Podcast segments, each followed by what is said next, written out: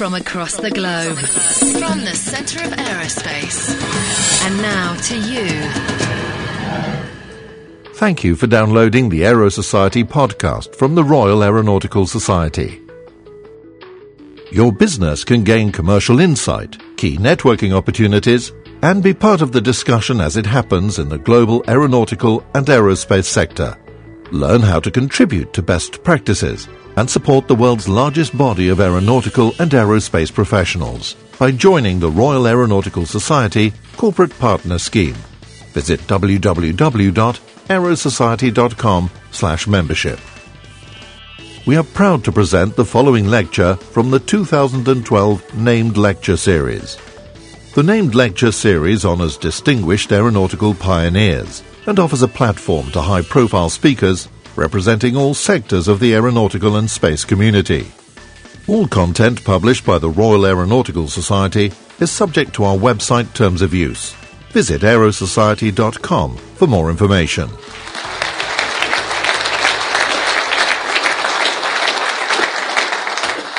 Well, thank you, Phil, for that introduction. I really appreciate it. And it I, I can tell you, um, I, I'm really just uh, deeply honored and, and be quite honest with you, a little intimidated uh, to be here tonight to give the one hundred first Wright lecture. It's uh, really quite an honor to be here. And I do want to uh, thank Simon Luxmore. Uh, Simon and I go back for a lot of years together when he was working at Messier-Dowty and I was working on programs like V twenty-two and the F eighteen program, and really enjoyed working with uh, Simon.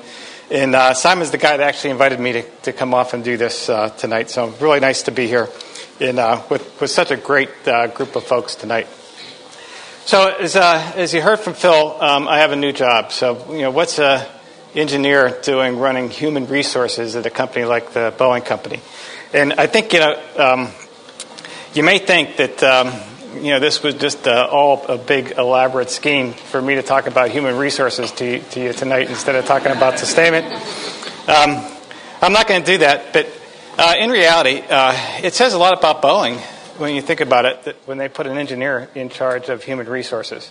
Uh, Boeing is a, is an engineering company. Um, you know, we have about one hundred seventy-five thousand employees in the Boeing company, and over thirty thousand of us are engineers. And so, you know, some people think of Boeing as a manufacturing company. Boeing is an engineering company, without a doubt. And so here you are, um, stuck with the uh, human resources leader from engineering.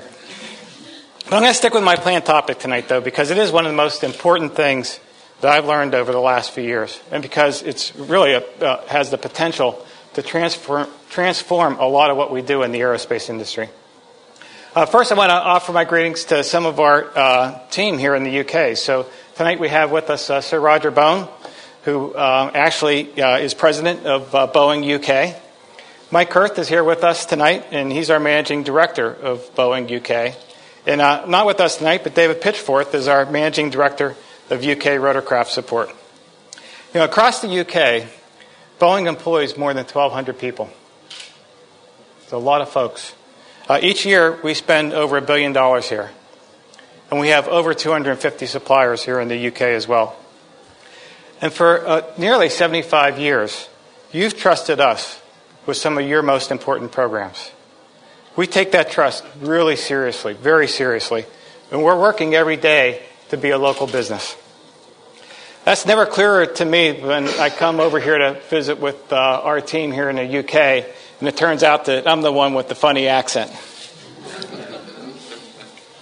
So tonight's uh, lecture honors two brothers who changed the world through their cre- creativity, their innovation, and their hard work. It's worth remembering that wherever we labor in this field, we're standing on their shoulders, and we're building upon their legacy. Tonight, I want to share a transformation that's reshaping the industry that they launched. It's a change that's sometimes hard to see, but it's reinventing how we support and design aircraft, and some of the most innovative work is taking place right here in the U K. And it's a change whose time has come.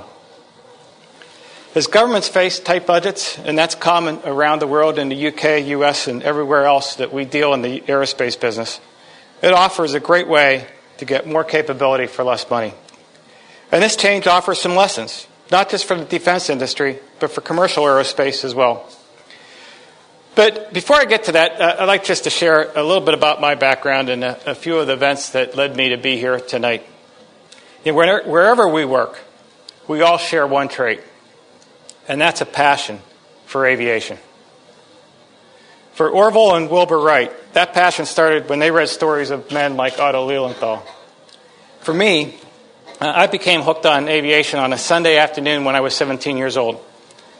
So I was born and raised just outside of Pittsburgh, Pennsylvania, um, the youngest of four kids in a lower middle class family that we traveled by car. We didn't travel by airplane. Then in, uh, in nineteen sixty-nine, Boeing launched the seven forty-seven. That same year, same year as the lunar landing in the, seven, in the uh, Concorde program.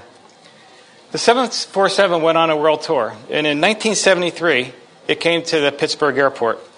And for that one weekend, they opened up the aircraft for public tours. It's hard for me to describe what was the excitement of that time. You know, t- today we all queue up for things like the latest iPhone, but back then, the Queen of the Skies caused major traffic jams for as people flocked to see it. According to the newspaper, more than fifty-one thousand people, fifty-one thousand people toured the airplane that weekend, and my family and I were among them. I remember waiting in line for hours, and I remember that feeling of being so inspired to see it firsthand. I felt like I was getting a glimpse of the future. And I was, I just didn't realize that it was my future. So when I got to college, I studied engineering, civil engineering. I'm a convert now. And, uh, and when Boeing came to campus to recruit, I knew I wanted to work for them. That was the start of a career that has taken me around the world. Along the way, I've had a chance to work on a great program like the V twenty-two Osprey, the F eighteen Hornet and Super Hornet, P eight Maritime Patrol Aircraft, and many other great aircraft in between. So I share that history with you, uh, particularly for the students that are here tonight. Because when you do enter the aerospace field, you just can't imagine the types of projects you're going to work on or the types of customers that you're going to meet in the process. So um, in the past year, I've had three experiences that have led to being here tonight. And um, I'll talk about each one of them. I met the Queen about a year ago. I met Lewis Hamilton, British icon, and I ran in a marathon, a half marathon, at the Wright brothers' backyard. So last December, um, I was here. Uh, Mike asked me to come and visit to Earl's Court for the British military tournament, which uh, Boeing sponsors, and which was held last weekend, I believe. Um, I had the opportunity to meet Her Majesty the Queen. Uh, our team had to teach me the whole protocol, you know, how to greet the Queen, how to bow, you know, what to say. And I know Roger Bone and Mike Kurth were relieved at my brief encounter with the Queen. In that process, I didn't embarrass myself or the Boeing company or cause an international incident. And I'm really hoping that my luck holds out here tonight as well. uh, the second event was this summer when my son and I uh, got to meet that great British icon, Lewis Hamilton, at the uh, Formula One race in Monaco. Now, you might assume, okay, I'm an American. I only like uh, one type of race car, one that only makes left-hand turns. But... Um, in, re- in reality, m- both my son and I are big F one fans, and you know we love the format and we love the technology that's uh, that's involved.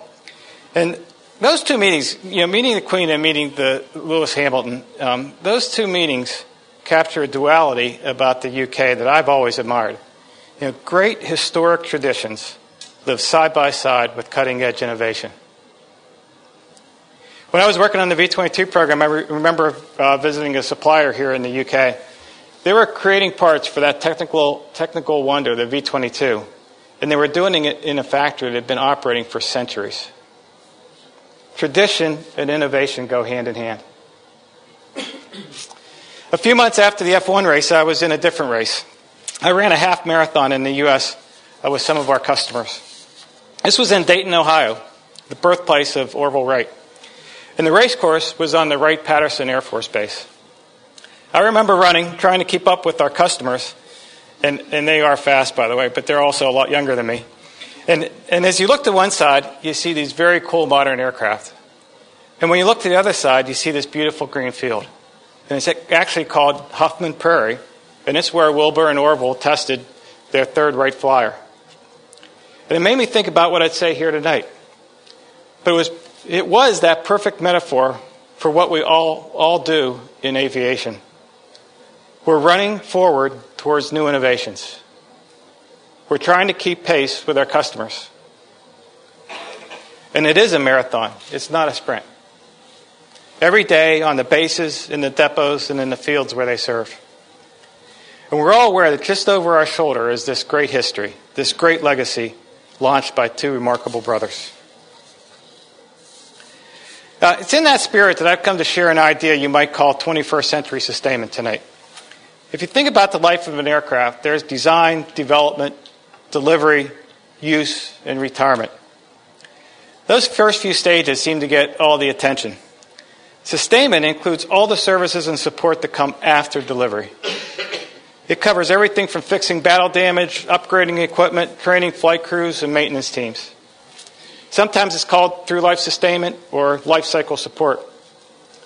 And so uh, tonight, you know, I've, I've titled my talk From Afterthought to Afterburner because it captures how sustainment, I, I believe, is evolving.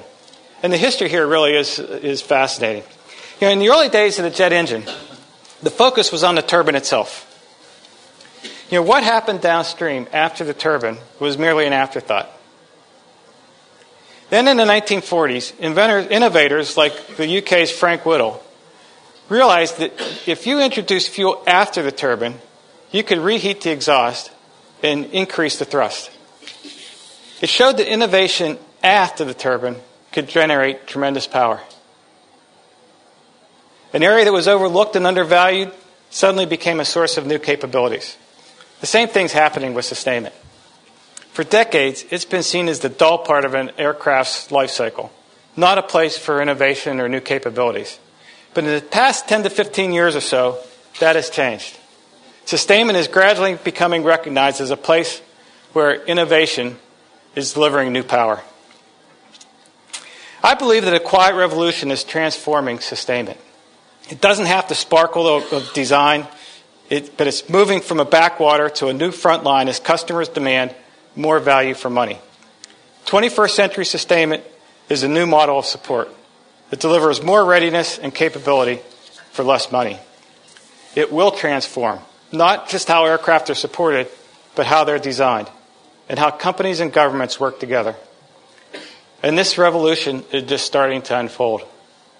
Now, I'm not here to give you all the answers because the truth is, you know, we're all still learning. We're especially learning from our partnership with the Ministry of Defense right here in the U K. And tonight I'd like to share some of those lessons. So, you know, why this change? Behind every revolution are driving forces. This revolution is being driven by money, missions, and technology. So first, the money. It's no secret that governments around the world are facing serious budget pressure. It turns out that sustainment is the largest share of a plane's lifetime cost. Design and development consume just about twenty-five percent of an aircraft's lifetime cost. Where is the other seventy-five percent? Sustainment. Any customer who wants to save money must tackle sustainment. Because it's such a big share of the cost, a small change can make a huge difference. But thanks to innovation, we're not talking about small change. For example, one of our partnering teams here in the U K has cut the cost of procuring and developing services for an M O D program by forty percent. And our program to support the R A F helicopter fleet has increased flying, tower, flying hours by fifty percent over the last five years, while reducing the cost per flying hour. These are, pretty, these are critical gains in an area, era when every flying hour and every pound counts. But it's not just about saving money. Lives are at stake. And that's the second driving force, the need to help our customers succeed in their mission. Members of our armed services rely on us. It's a responsibility we take very seriously.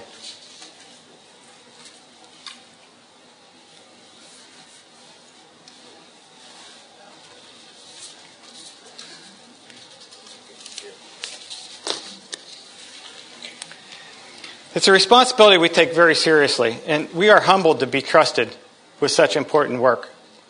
Sustainment is about making warfighters have what they need, when they need it, and as efficiently as possible. If we can fix an aircraft in theater, instead of having to ship it back home, our servicemen and women can do their jobs better, faster, and safer. Conversely, if we can, if we can modify an aircraft to give a, a specific upgrade without making it more difficult to, to support or more expensive to support over the long haul, it's a win-win. And now we have the analytical tools to do just that. The third driver is technology. Some of the tools I'll mention tonight were not available ten or even five years ago. So those are the drivers of this revolution. Uh, before I go any further, I have to admit that I only recently became interested in sustainment.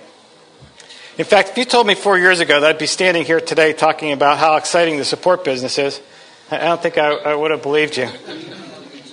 But that's also true if you told me six months ago I'd, I'd be taking over the human resources role at Boeing as well. But I guess, you know, uh, these are some of the surprises when you can't hold a steady job. But yeah, um, three years ago, I was working on uh, in Boeing military aircraft, and I was really having a, a blast doing it. And uh, when I was asked to lead services and support, I really wasn't sure I wanted the job. You know, when I thought about it, you know, I'm, I'm not a logistics guy. Uh, you know, what we, we refer to around Boeing as a loggy. So, you know, what could I bring to the to the job? Services seemed to me to be low tech.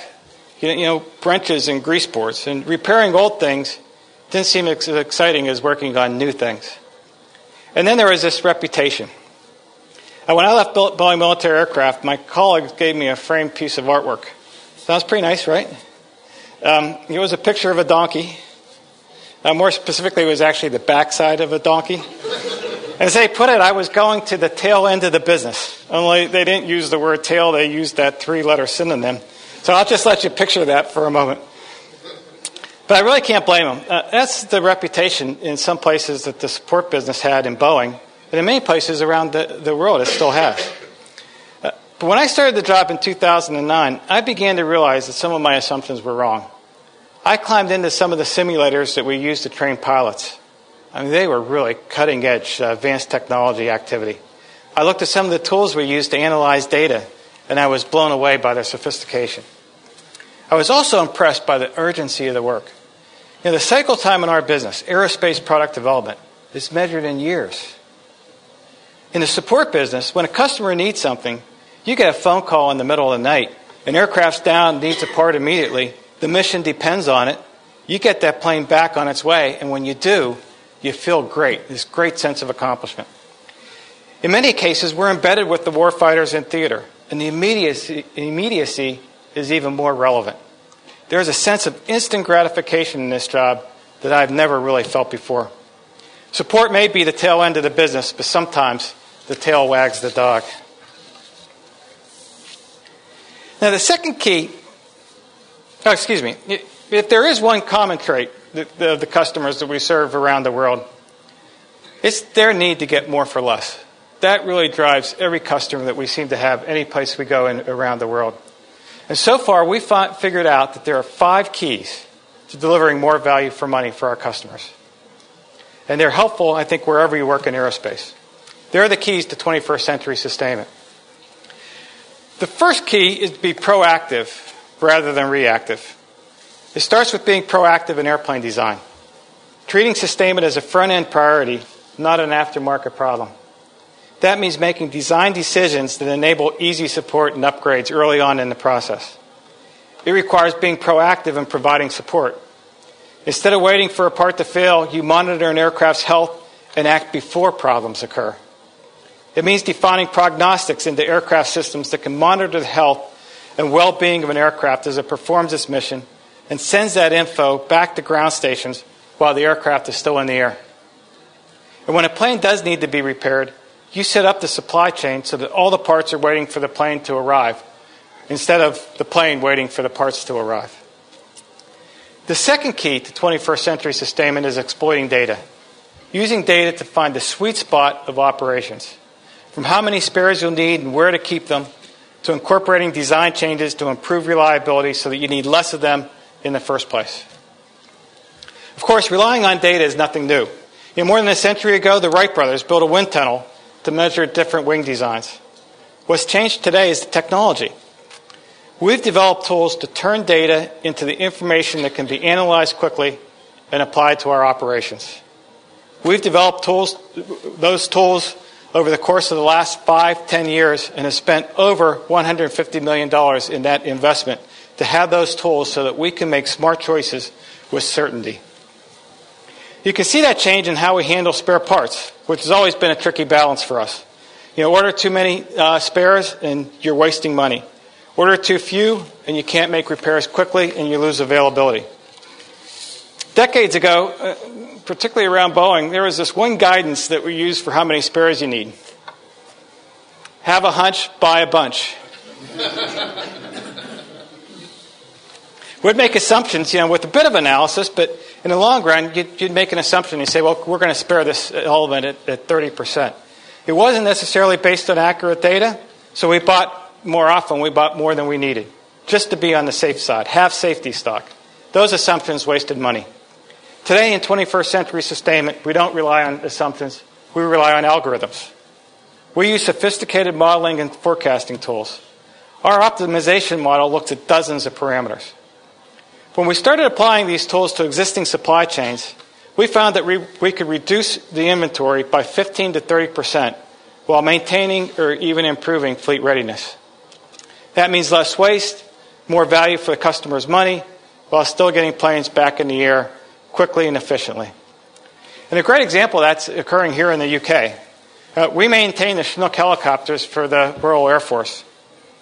Chinooks provide the heavy lift for the armed forces here. Three years ago, we had a large stock of spares that were set aside from general stock in readiness to support the helicopters as they were deployed worldwide.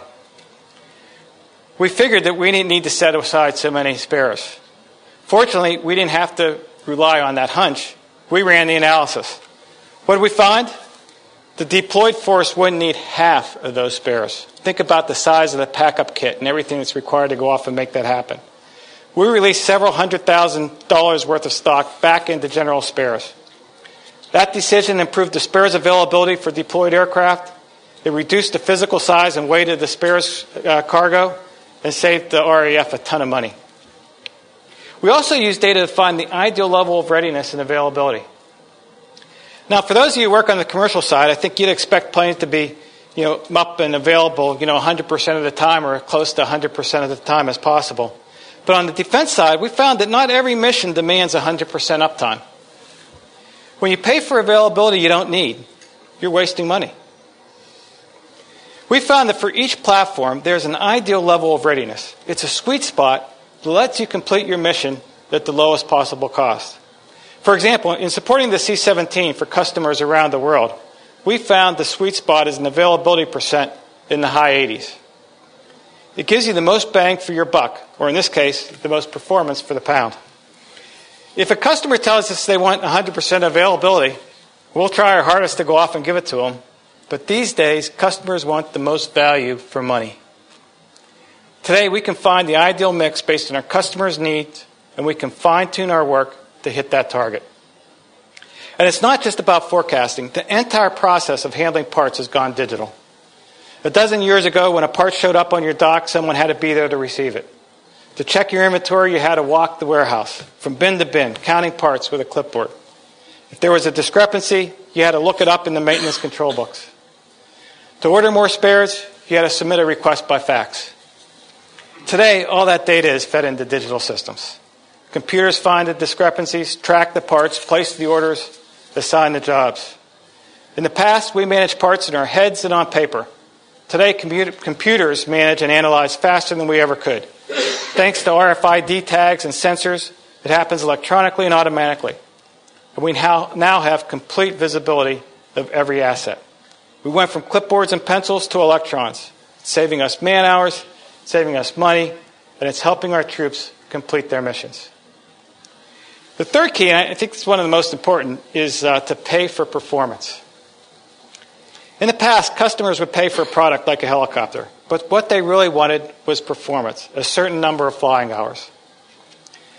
When you structure a contract to deliver performance, it ensures that the customer and the contractor are both pushing for the same goal. And when you're both driving in the same direction, you become much more efficient. One way to do that is through a performance-based logistics contract, a P B L. P B L started in the U S in the nineteen nineties. Back then, it was interesting. The cost of support was rising, and the readiness and reliability of the systems were failing. In a P B L, the customer buys outcomes, not individual parts or services. Done well, these contracts can increase readiness and guarantee availability at a much lower cost. They also transfer risk from the government to the contractor.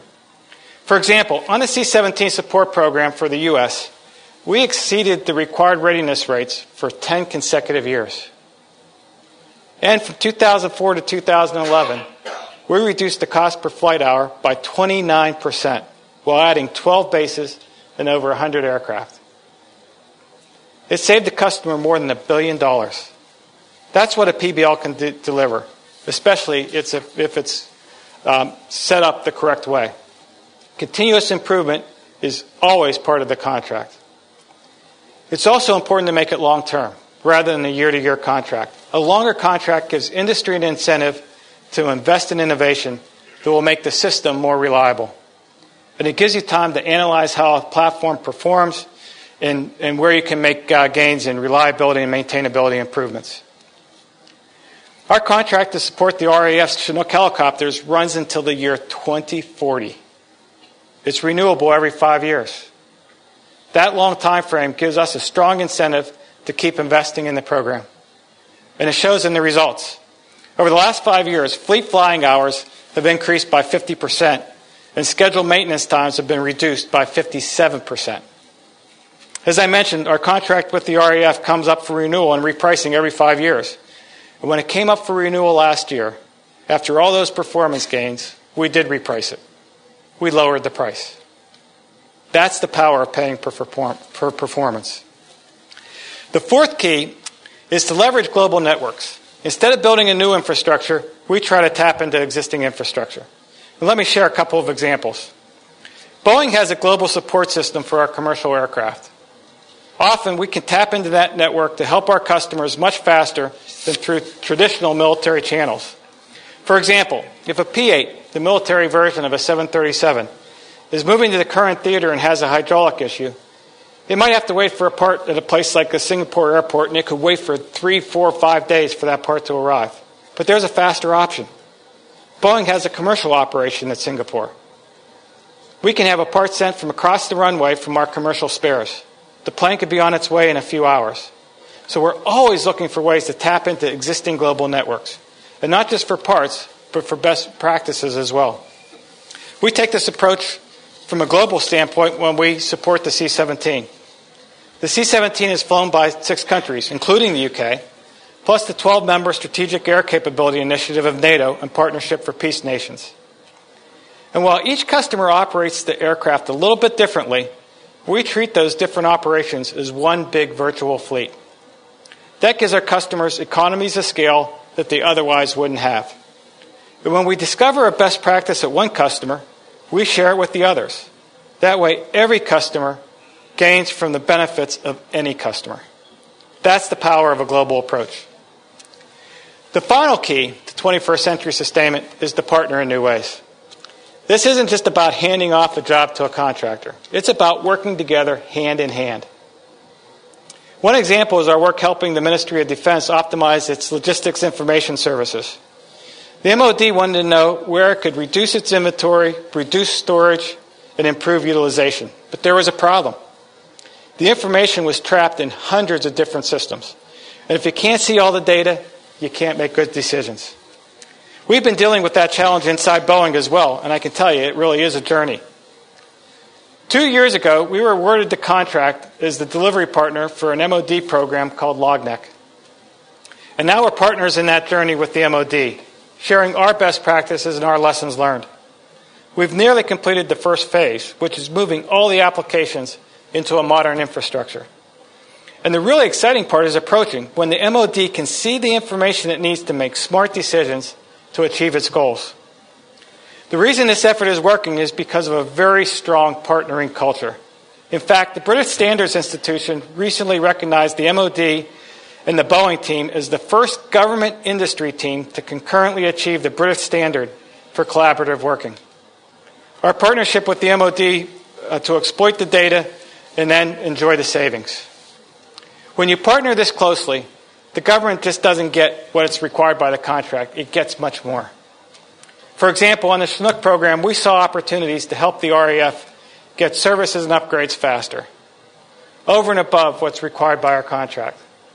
We worked with our partners to make that happen, and it's had a huge impact. For example, we worked with Vector Aerospace to reduce the cycle time for major maintenance by fifty percent. And we worked with Augusta Westland and others to co-locate some work. The result? The R A F got its defensive aid suite upgrade installed one year faster than previously scheduled.